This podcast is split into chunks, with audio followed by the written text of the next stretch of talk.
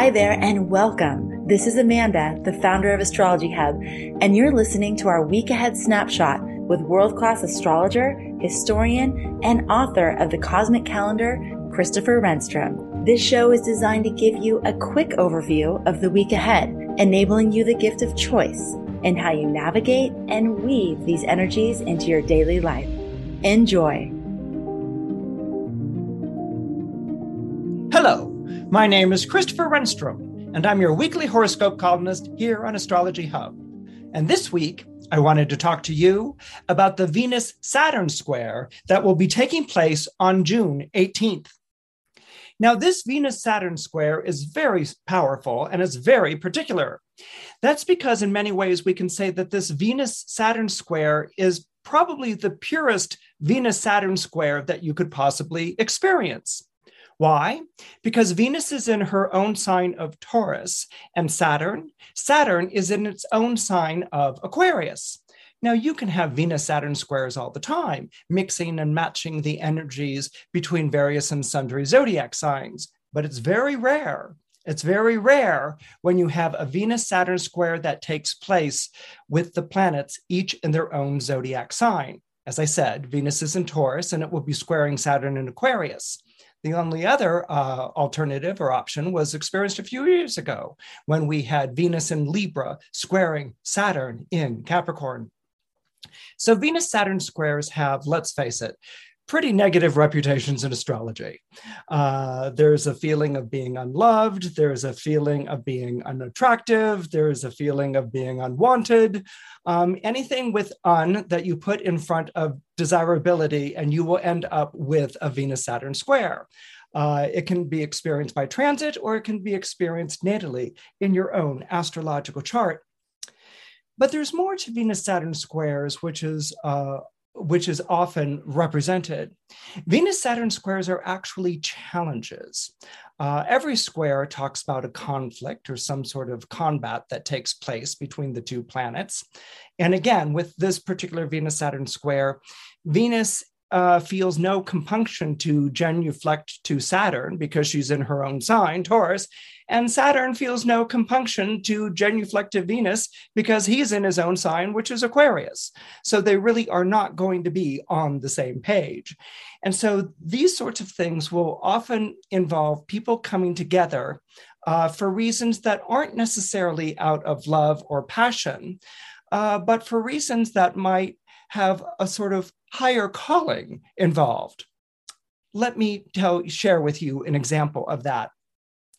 One of my favorite examples of a Venus Saturn square, and particularly this kind of a Venus Saturn square, is the musical My Fair Lady.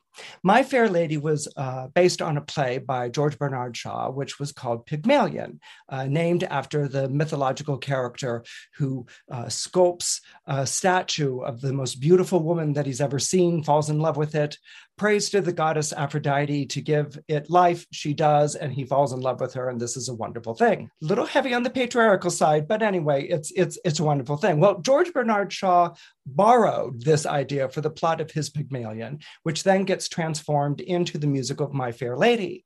And My Fair Lady uh, takes place in early, uh, oh, it's like maybe 1930s uh, England um, at Covent Garden. Uh, people are coming out of the play, and, and different uh, high society people have gone to see different plays, and, and they're coming out and they're buying uh, flowers from flower girls and things like that, things that you do while you're waiting for a cab to take you home. And one of the people who's coming out of this play play. His, name is Henry Higgins. Um, he is a, a professor of speech, of elocution. And I think he's like complaining about the bad speech or bad elocution of the different actors and actresses that he's seen in this in this play or or maybe someone's giving someone in his gentlemanly party uh, henry higgins is is very well to do one of those people in england who has money but doesn't really do anything practical with it Anyway, um, maybe someone in his theater party is making fun of him and saying, "Oh, you know, Henry, um, you're an old bird, and and and and you have this devotion to the art of elocution and teaching people how to pronounce things. And when are you going to get a real job, or when are you going to get married, or when are you going to do something with your life?" It's it's it's one of those sorts of things, and so this infuriates him, and and so he turns to his companion, um, Colonel Pickering, and he says, "You know." What i'm going to make you a bet? And colonel pickering's like okay what? And he's like i'm going to take one of these flower girls. And and and flower girls are, are really uh, the dregs of society. They're, they're, it's kind of mary poppins but with flowers. And in fact in the original production of my fair lady julie andrews played the role of eliza doolittle. Um, and he says i'm going to take one of these flower girls you know and they've got coal or whatever smirched on their face and they're selling flowers and they're wearing rags and they and they sound awful and they look awful and they smell awful. And, he, and henry higgins says to his friend colonel pickering i'm going to take one of these flower girls and turn her into a fine lady and then i'm going to pass her off in high society. And colonel pickering's like oh that's really quite amusing. Uh, which one shall we pick? And so he goes and he's like her you know and and it happens to be eliza doolittle. And she's like I don't know, I'm going to do bad, whatever. But she's like, Would you like a flower, sir? I don't know, some sort of like really bad Cockney accent, just like that. And he's like, I don't care about a flower. I'm taking you home with me. She, you know, she's like, What? You know, and so he throws her into a cab and they take her on home and he uh, they go with his bet that within a month he's going to transform her uh, into a woman from high society where she will speak eloquently. And this will show off to everyone that he's not some uh, that henry higgins isn't some dilettante but he's an artist uh, uh, that he can you know teach people how to better themselves. And so they scrub her and, and and she's i mean no one seems to mind the fact that she's been abducted or kidnapped but anyway this is a play. They they, they bring her home. He's a gentleman well to do give her a flat, they scrub her clean and things like this. And then she starts this really intensive curriculum of how to speak correctly.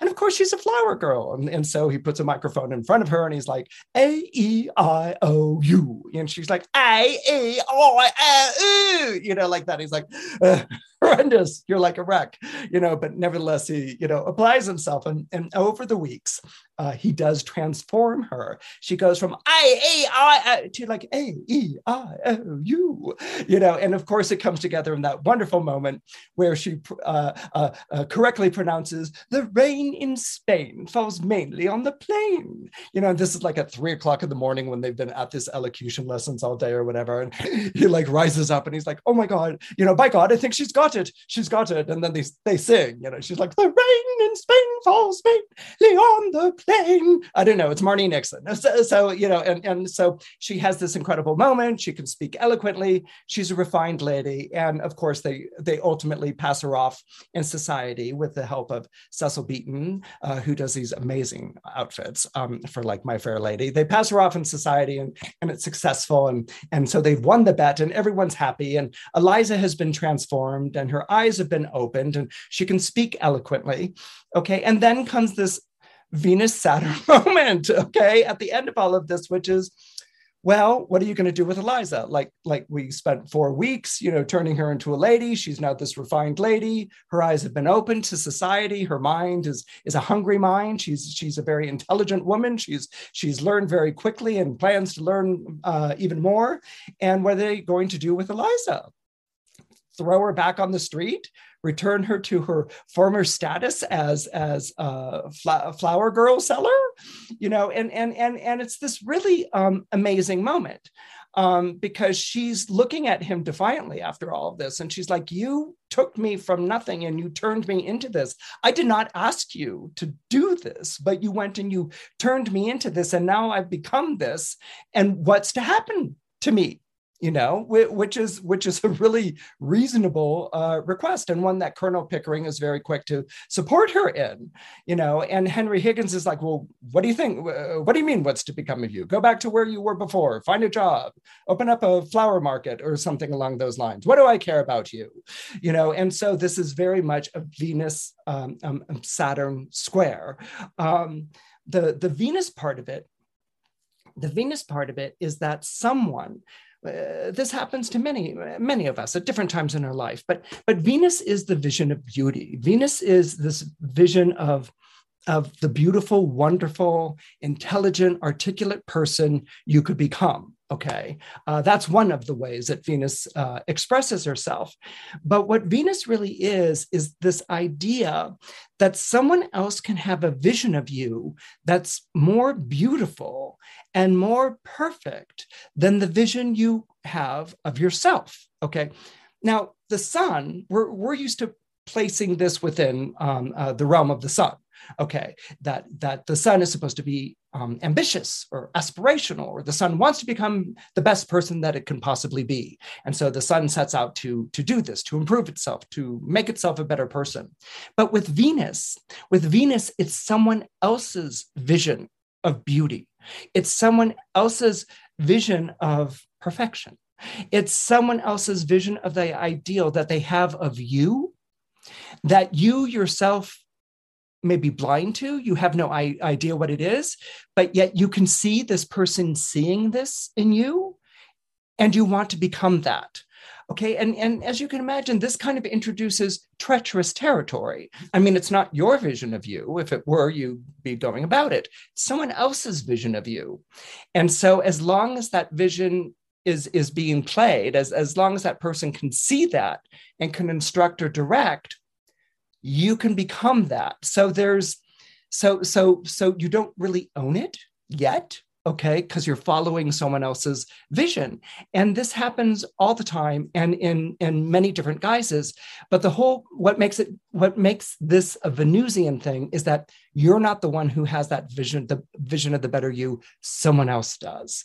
And so you're kind of dependent or reliant on that person to help you become that you know or to even or or or to even hold that vision of, of you. So that's the Venus part of the equation. The Saturn part of the equation, Saturn's the builder, the architect. You take Saturn for Henry Higgins. Henry Higgins can refine Eliza and make her speak these ways, and she can pass herself off in society. So, so, so Henry Higgins or Saturn makes these things available. You know, has the vision, builds it, but then abandons it. Okay, um, doesn't doesn't see it through. Doesn't complete the deal. And how this is Saturnian is that you get the Saturn element of the teacher, right? Henry Higgins teaches her to speak properly. Um, you get the uh, Saturn Aquarius, the vision of uh, uh, the person who transforms her status, the person who who, who ref- gives her refinement, who educates her, who um, opens up an intelligence that once Eliza is possessed, you know, is has this intelligence opened up, it doesn't stop. She's she's a very voracious or hungry student, you know, but then he's not going to deliver on the promise, which is always that sort of Saturnian fly in the ointment. You know, why isn't he going to deliver on the promise? Well, uh, you know, he leads, of course, with his pomposity, you know, which is what Saturn does. Saturn is always about insecurity and anxiety, and it covers it over with, with the veneer of superiority, especially in, in a zodiac sign like Aquarius. It can do that. So, so he leads with his pomposity. It was, it was a mere um, uh, bet. The bet has been won you were housed and fed and made intelligent, now, you know, back into your life. But what it really betrays, what it really betrays is his inability to reach out across to her. He's he's he had a vision of her, but he didn't create her. Eliza created Eliza, Eliza, okay? He was the teacher. He had a vision of her, but he didn't create her. And so and so he doesn't have what what it takes in terms of that responsibility okay to to be there for her now that now that the bet has been won and and and it's it's the morning after. So he's he's failed. You know he can't and and he's dealing with his own inadequacies and his own insecurities. He never really saw himself as that person that eliza saw him so him as. He was really kind of a boy playing at this you know great you know venerated professor of elocution and speak speech. So eliza in her success has actually exposed his inadequacy and his failure really as a person his failure really as a grown-up to do the right thing which is the great expectation at the end of the play. It's the great expectation at the end of the musical you know um, to do the right thing. And of course to do the right thing is to marry her. Um, but that's not how the play ends. Uh, the play actually ends with Eliza saying, If I cannot get kindness from you, because he's very belittling and very condescending, she, sa- she says, Then I shall have independence. And she goes off into the world, really to teach herself or to be this sort of realized person. Um, and, and so what Eliza learns is like, you know i became everything that someone envisioned me for. I turned to this person to to to to conjugate to to meet to come together to be reunited and the person can't do it. That hurts but you know i have myself. Okay and that's really and that's what a square does. It throws each planet back upon itself unto itself. And so the Venus is thrown back on the Venus, and Eliza realizes that if she wants these thing, things in her life, it's going to be up to her. And she she actually goes and, and makes that happen. Henry Higgins, the Saturn, re- doesn't really quite realize. He understands that there's a responsibility and an obligation, which is very Saturnian. Saturn understands that. Um, and he also understands the guilt. That's Saturn 101, understanding the guilt of those sorts of things. But what's really important is the Venus lesson here, you know, and even to an extent, the Aquarian lesson, which is if you've done that to someone, if you've opened someone's mind, if you've made someone a better person, if you've shown someone the world, um, in ancient Greek mythology, they have many myths that talk about if, if someone has fallen in love with you and you cannot return that love, especially in Ovid's Metamorphosis, if you cannot return that love, you are under an obligation to speak to that. Okay. You are under an obligation to speak to that. You can't just reject the person outright. Okay. You are under an obligation to speak um, towards that that fulfillment and why that love is not going to be fulfilled okay. And and so henry higgins is under this obligation to explain himself but he's unable to. And so he falls back into you know kind of like saturnian place of loneliness and and and and not really being realized as as as a person what's nice about this Venus Saturn square is that it doesn't end there. Okay, it's a Venus Saturn square by transit. Um, on June 18th, you have the Venus Saturn square, but on June 19th, which is the day that follows the Venus Saturn square, you have the Venus Neptune sextile. And I like this. You know, you have a transit where you have this one uh, Venus Saturn, you know, that's the statement we just talked about, uh, but then it's followed by a Venus Neptune sextile, which is literally the happy ending. Okay, so so you may come into your life where you feel like you're on the Venus side or the Saturn side of the equation that I just described to you. Um, and it may feel like, oh, you know, I'm being thrown upon myself and that's it. Like we're both walking away from this feeling lonely and miserable. But then there's this Venus Neptune sextile that follows right on the heels of it. And this is the happy ending. Now, the happy ending could literally be a reconciling of the differences that takes place between you and a partner or an associate or whomever you have this Venus Saturn uh, relationship with. Uh, there could be a reconciling of the differences. That might be accepting the fact that, you know, we'll always have this one fight and we'll always return to it. But you know let's let's try to work it out in our relationship. Uh, the other uh, option with the sextile of the neptune might be ending things on a good note you know uh, following this responsibility to another person of saying you know what? We got together. It didn't really work out for for either of us. So instead of being embittered and difficult and nasty let's end on a good note. Let's let's let's salute that we had had this time together and and let's end on a good note and and go our different ways. Or you can have the third option. You can have the third option which is a realization that can take place between you and a partner um, that this relationship as, as it has been set up isn't going to work. Um, let's say it's a love relationship. We're talking about love or whatever. Let, let's say it's a lover, not love or whatever. We're talking about love. Okay let's say it's a love relationship. Uh, it may be a realization that you know to be bounded as as spouses or, or, or partners that that's not going to work that we're better off with a with with um, a relationship that's non-committal or we're better off with a relationship as friends or we're better off um, you know let's say goodbye to the love thing and go back to the we were great artistic collaborators with each other and let's go and do that thing or maybe it's um, this marriage didn't work out we've got kids this marriage didn't work out but let's but you know what? We can co-parent and we'll be really really good at that. So let's go ahead you know and do that. So so it could be something in which it's a deliberate choice in which the relationship you know that you're facing isn't working in that particular guise but there's another incarnation of it that can. There's another way that it can. And it would then be the pursuit of that and perhaps finding that it's a much, much better fit.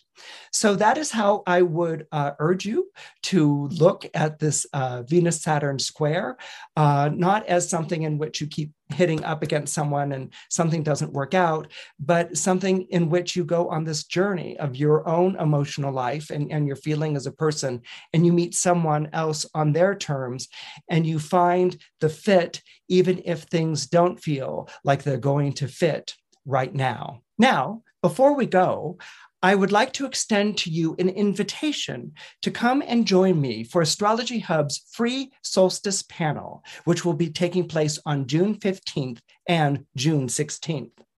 I will be appearing along with four other astrologers, and we will be giving our insights into the remaining energies of 2022. Now, I'd love it if you could come and join us. And you can join us by registering for free at astrologyhub.com slash summer solstice panel. See you there. Bye. Hi there. I'm Amy Escobar, a producer of the Horoscope Highlight Show with Christopher Renstrom. Thanks for tuning in to the Astrology Hub Podcast Network. If you love the show, please take a moment to subscribe, rate, review, and share it. And if you don't know how to do that, here's how you can leave a review in Apple Podcasts on iPhone. Make sure you're on the landing page for the Astrology Hub podcast and not an individual episode. Scroll down to the bottom until you reach ratings and reviews. Click one of the five stars under Tap to Rate to leave a rating, and under the most recent review, tap the Write a Review button. And if you're on another device, just find out how to leave a review on whatever podcast player you use. Then, share what you love about the show or how it helps you navigate your life. We'd love to hear your stories. And by doing this, you make it possible to make shows like Horoscope Highlights happen every week. Thank you again for tuning in, for being a part of our community, and for making astrology a part of your life.